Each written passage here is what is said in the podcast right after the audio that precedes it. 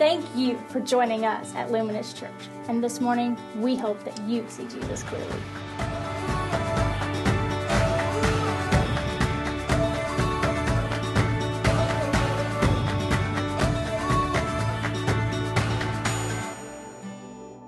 enjoyed this video every week. In fact, I think I think I'm going to make it a ritual. When I wake up in the mornings, I'm going to just play this video and just get pumped up. Right, David? Just get pumped up, get psyched up. Man, it's it's good to be here this morning with you.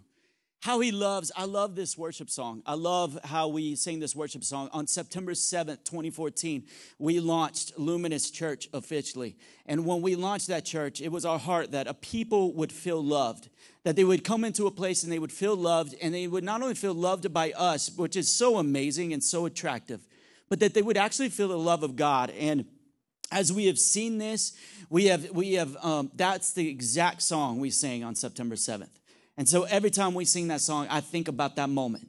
I think about how you brought your friends and your family, and maybe you were brought for the first time on September 7th to Luminous Church. And as you did, you felt God's love in amazing ways. And so that's our hope. Our hope this morning is that you would feel God's love. We say, we say it like this We want you to see Jesus clearly. We want you to see Jesus clearly. We want you when you when you go throughout life, can you just look at Jesus and want to be more like him? That, that's my prayer. That's my prayer because I think that He is the ultimate standard and the ultimate model. We've been taking chunks of scripture over the last several weeks. We've been trying to digest this scripture and then throw up on you this scripture, and hopefully you remember it. And, and if you've been here any amount of time, you realize how graphic that term was, but you realize that's how it was. It, it, was it was very weighty, very meaty, and no today is no different. I promise you. Next week we'll go back to three verses. I'll give you point one, two, and three. You can apply it to your life, and you'll remember it all week. It'll be amazing. But our hope is that this series would be more more inspirational for you. As we study amazing characters in the Bible, how how they actually changed history. Actually as they as they stood up for christ and we went through these these huge stories we hope that you felt encouraged. We hope that you felt motivated. We hope that you felt what you feel in this video this one minute video that when you see when you see travis doing a double backflip on a dirt bike you're like yes i want to do that that's the hope of this series and that's really what we've been wanting to leave you with this morning, we're going to talk about one of the most important people that ever lived. And if you have your Bible app, you can pull that out, um, the YouVersion Bible app. You can search live events and go to Luminous Church, or you can download our Luminous Church app. There, we will have notes for you, or you can try to keep up. But I think it may be a little difficult for you this morning to keep up. John the Baptist John the Baptist is who we're talking about this morning, and I'm excited about his life. See, John was an amazing, amazing man, an amazing man of God. We, we, we've been in the Old Testament for six weeks, and now we jump to the New Testament. Between the Old Testament and the New Testament, the last prophet to speak was Malachi, and then 400 years of silence. God remained silent for 400 years. Aren't you glad he doesn't do that anymore? I sure am. I mean, I don't even want God to remain silent for four days. Man, so John comes onto the scene. He's, he's, the, he's the prophet that comes on 400 years later, and he's the last prophet to come on right before Jesus, the most perfect prophet, comes. As we find John, he's, he's a unique individual. He's unique. Everything about him was uniquely developed. We read in Luke chapter 1 how John became the son of Elizabeth and Zechariah. And as he came onto the scene, it was a crazy birth because it parallels a lot of Abraham and Sarah. You see, Elizabeth was old in age and she couldn't conceive a child. But the, the, an angel of the Lord Gabriel came up to her and said, You will be pregnant with John the Baptist. He has a very important role.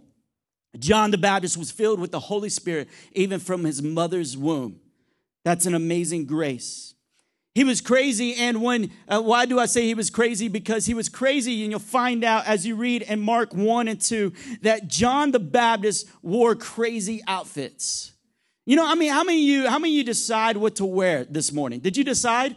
This outfit that I'm wearing took me a very long time. This is my birthday outfit, you know? So, yes, thanks, wife, for hooking me up. First time I wore a bow tie. I'm feeling a little pressure right here. Man, you, you, you probably look in the mirror and you're like, man, what am I going to wear today? Not John. John, you know, he just he just sees the camel's hair and he says, I'm just gonna wear that today. Puts on this, puts on this fur, wears fur, goes out into the woods, into the wilderness, and he eats what? He eats locusts and honey. Locusts and honey is his diet. There are 90 plus diets right now on the internet. You can choose any of them, Atkins, anything you want. But I guarantee you, if you did locusts and honey, you may lose some weight. You should just try it. I don't know. He's out there, out in the wilderness, and he's proclaiming one message the gospel. And he says this Repent, for the kingdom of God is at hand. That was his only message. Repent, for the kingdom of God is at hand. It separated him from any other prophet because every other prophet in the Old Testament said, Repent and turn to God. But for the first time, we see the kingdom of God is at hand. It's among us. His one mission was to usher in the King of Kings, Jesus, into the earth and prepare the way for him. As he's out in the wilderness, he's out there in the middle of nowhere and he's baptizing people in, in, in his name and saying, Repent, for the kingdom of God is at hand. And he's baptizing them, and this is John's baptism, a baptism of repentance. And as he's doing that, there's, there's several people coming out to him. In fact, people from all over the land were coming to him. It's a lot like Campus Harvest. It was out in the middle of nowhere. San Marcos, Texas, north of San Marcos. No one knows about San Marcos. Just kidding.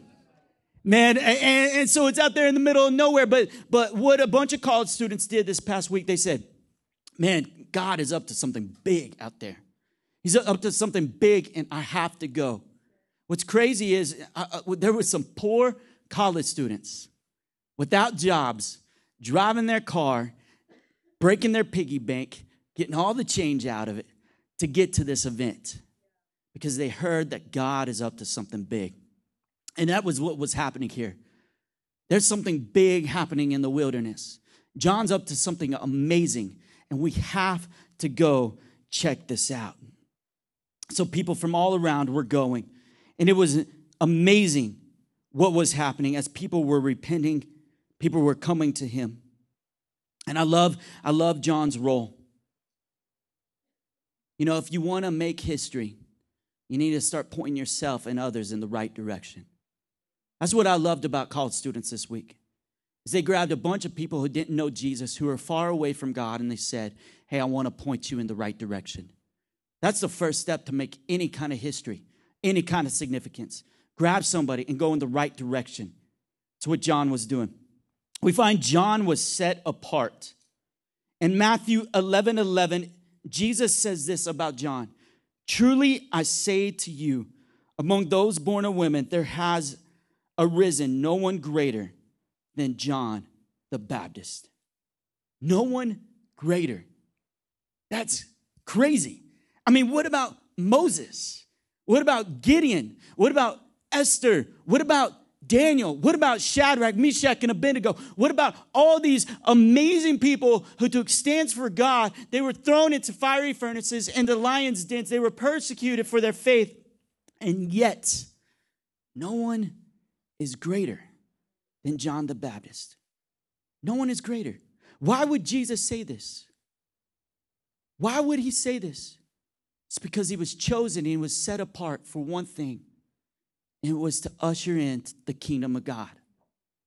There was no one else speaking this message so strongly about the kingdom of God. No one as good as John the Baptist who was saying, There's good news. There's good news, and it's coming. Good news is coming for you. Jesus goes on in verse 11, and it's powerful what he says. There's no one greater Yet, the one who is least in the kingdom of heaven is greater than he. Do you realize this? There, Jesus says there's no one greater than John the Baptist, but those who follow Jesus and come into the kingdom, the least of these will be greater than John the Baptist. It's a powerful moment for us in this room. For us in this room, it's a moment of you are special. You are chosen. God loves you, and you're so great, and you're important to God. You are a big deal to Jesus. You need to know that this morning. You are a big deal to Jesus. Tell your neighbor they're a big deal to Jesus. Go ahead, tell your neighbor you're a big deal to Jesus. John looked a lot like Jesus. He was in the spotlight. It's funny how he looked like Jesus. In Luke 9 7, we see this.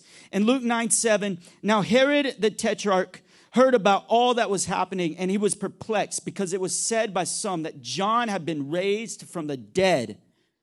Because Herod just persecuted and killed John. We'll pick that up here in a moment. By some that Elijah had appeared, and by others that one of the prophets of old, of old had risen. Herod said, John I beheaded, but who is this about whom I hear such things? And he sought to see him. If you would, black out the lights. I'm going to illustrate this for us this morning. It's amazing. It's amazing who John was. Who John was. He people were confused about John. They were confused and when Jesus came on the scene, they're saying this guy looks just like John. So here's, here's my friend, Austin. Somebody tell me how cool Austin is right now. Super cool. He's cool that I get to shine a spotlight on him, right? You know, when the spotlight's off, no one can really see Austin, right? They don't really see his cool swag. They don't see all of his cool gear. They don't see how amazing he is. They don't see that charming smile that some of you actually were attracted to. But when you turn this on, just smile for us. Yeah. Eligible right there.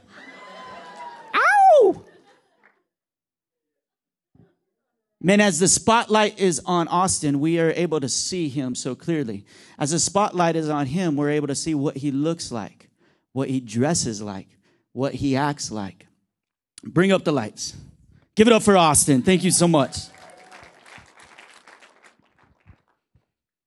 You know, Herod was a little confused because he said that who is this Jesus? He looks a lot like John that I just killed. He acts a lot like John that I just killed. He's proclaiming the kingdom of God just like John did. Jesus was so much like John, but the reality is John was so much like Jesus.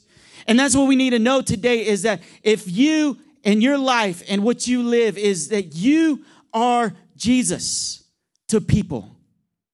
And when the spotlight is on you, they're able to see so clearly who Jesus is. What I love about John is John was obedient in everything that he did.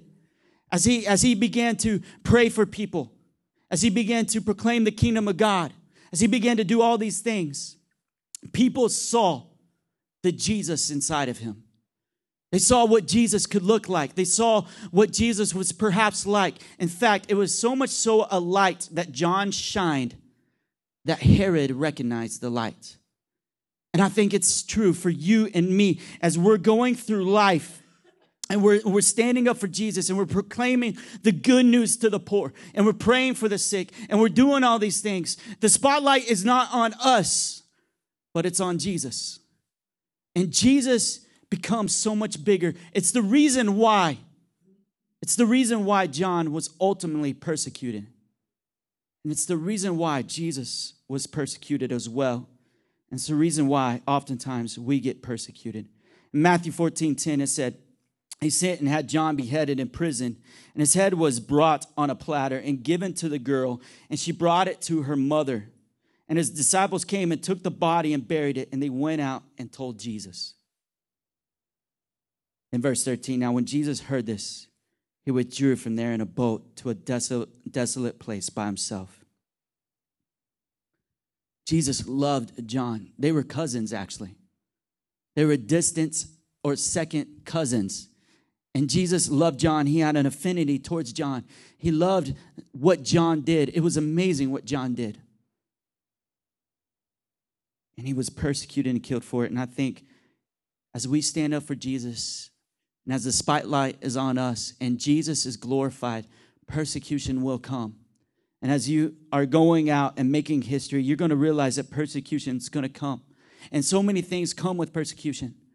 So many things come with standing up for Christ. So many things come when you say, Yes, I want to make history. Yes, I want to love my family. Yes, I want to love. I want to love people well. I want to love my son well. I want to be the dad that he he wouldn't have had otherwise. I want to I want to be the husband that God wants me to be. I want to do these things, but things come to rob it. Fear comes. Fear comes. Doubt comes. And ultimately persecution comes. Recently in the news, we know that persecution has hit like crazy. We see 21 Egyptians who are following Christ. They go to the country next to them just seeking a job. In the process of seeking a job, they get kidnapped. And ultimately, they die because they were Christian, because they put the spotlight on Jesus because they said, I want Jesus to be so amazing. This is powerful. Sometimes we don't think about persecution. Sometimes we don't think about what, what really happens when we stand up for Christ. And us, every day, you could take that down. Us, every day, we, we wonder, you know, how, how is it that I could just stand up for Jesus in the workplace? But what, would they think about me? If you ask that question, what would they think about me? If I if I talk about Jesus at Starbucks or something, I do wonder that oftentimes. There's a young man that I went up to one day at Starbucks. And I handed him a card, and when I did, I was paralyzed with fear. Have you ever done that? The lump in your throat? It's like the Holy Ghost just stays right there. You're like, don't come out. Stay right there. But I had to start a conversation because I knew that Jesus needed the spotlight in that moment. And I knew that today he, I may be the only Jesus that he sees. Today, I may be the only Jesus that he knows. Think about this over and over again. Over and over again when we're on a market when you're in the marketplace, when I'm on my block. I say hi to my neighbors every every time I see them. It's awkward sometimes. I talk about this a lot. But I realize that they're going to be the only Jesus. I'm going to be the only Jesus they see. I did this thing. I thought it was cool. I don't know if it was. But I just went over there and I just pushed my lawnmower to their house and I just start mowing their front lawn. And uh, and eventually I think they just got used to it because because I noticed their lawn's real long and it hasn't been mowed and they used to mow it but now they don't and i think that they're wondering if that guy next door may just mow their lawn for them and so i'm, I'm like man i gotta go mow their lawn this, this practical step of being the hands and feet of Jesus was me saying, Man, Jesus, I pray that God, they would see you in everything that I do, and would the spotlight of Jesus be in this moment of me mowing their lawn. And hopefully that'll lead to a conversation. And hopefully it'll be this moment where I could preach the good news to them. John 3 26 through 30. This is really the meat John's life, one of the most impactful moments. 26 And they came to John and said to him, Rabbi, he who was with you across the Jordan, to whom you bore witness. Look, he is baptizing, and all are going to him. This is a crazy moment. See, John had a bunch of followers, disciples. And they followed John and they did what John did. And here came somebody doing exactly what John was doing. That's threatening sometimes. Sometimes it's threatening. Sometimes, have you ever been convicted? Like maybe you see somebody at Starbucks and they go up to the person and they start sharing the gospel. You're like, dude, is my Starbucks. Maybe, maybe it's just pastors or evangelists who do that. But man, I'm, I'm telling you, so this is what happens. And John answered, A person cannot receive any, receive even one thing unless it is given him from heaven. You yourselves bear me witness that I said, I am not the Christ, but I have been sent before him. The one who has the bride is the bridegroom. The friend of the bridegroom who stands and hears him rejoices greatly at the bridegroom's voice. Therefore, this joy of mine is now complete. What I've been doing for the last several years is now coming to fruition. I love that John never boasted in himself. And even to the point of martyrdom, he didn't take a martyr mentality. I must suffer for Christ.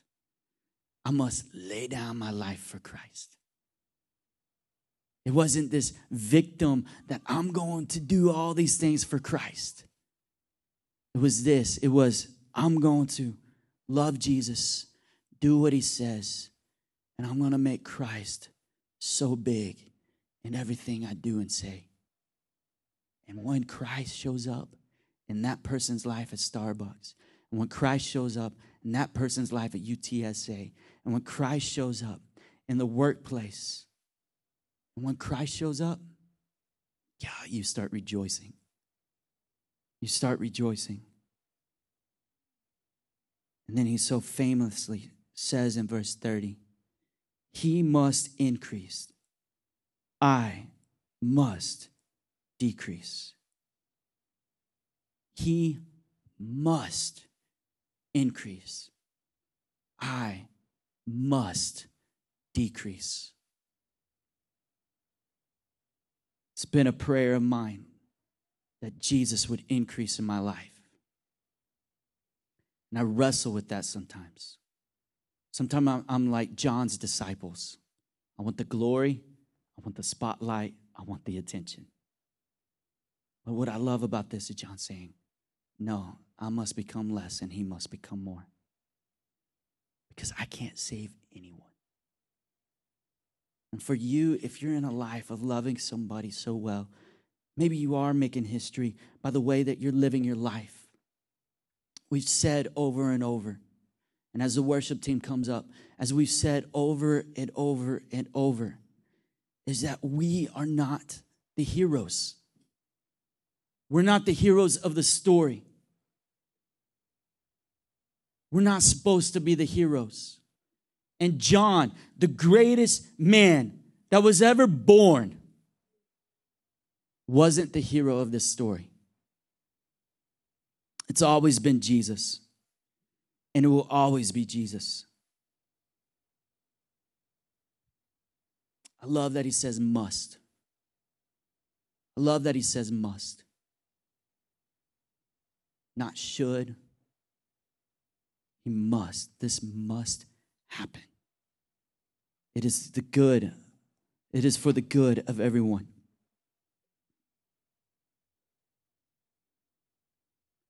I think I've heard this a lot, and you may have heard this too that I must die to my dreams and my passions. I must die to my dreams and my passions so that God can resurrect His through me. And I think that's our prayer this morning. Is that a lot of you have dreams and passions and desires, and a lot of you want to do a lot of things. A lot of you want to do a lot of things. But no dream is birthed on your own accord. The dream that matters and the history that will last will be when you let God resurrect His dream through you.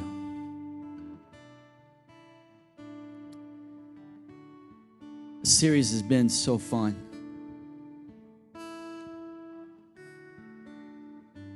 As I was thinking about just this last seven weeks, I've seen lives just change. I see Janelle, who heard a message at the very beginning say, Man, I'm called to go to Spain. And so, she, right there, she just quits her job, applies, applies for a visa, and she's going to Spain to go help a church plant. And just amazing. She leaves in 20 minutes. 20 minutes. How beautiful is that? That somebody was challenged, said, This is what this is what I'm called to do. This is the dream that God has birthed in me. So I died to myself and my career at San Antonio. I died to all these things, and God resurrected a dream. And in 20 minutes, she's going to Spain. You know, that's bold. And some of us are called to stay, and some of us are called to go. But my prayer is that you would start moving, there would be movement in your life